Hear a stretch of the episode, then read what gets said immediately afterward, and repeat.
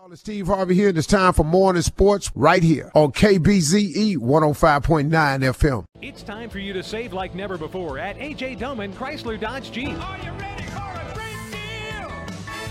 A money saving party. We got new and used car, trucks, and vans. We'll get you kick started.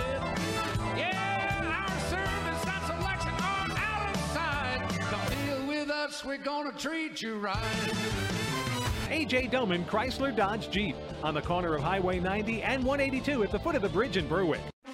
The NFL held its annual conference championship games on Sunday with a trip to Super Bowl 58 on the line.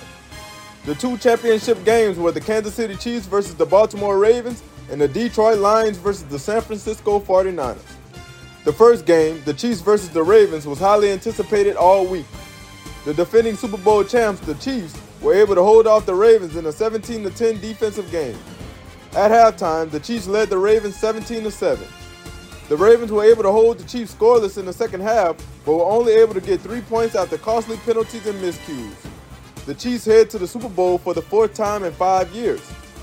In Sunday's second game, the Lions versus the 49ers, the Lions jumped out on the 49ers early, gaining a 17 point lead at halftime.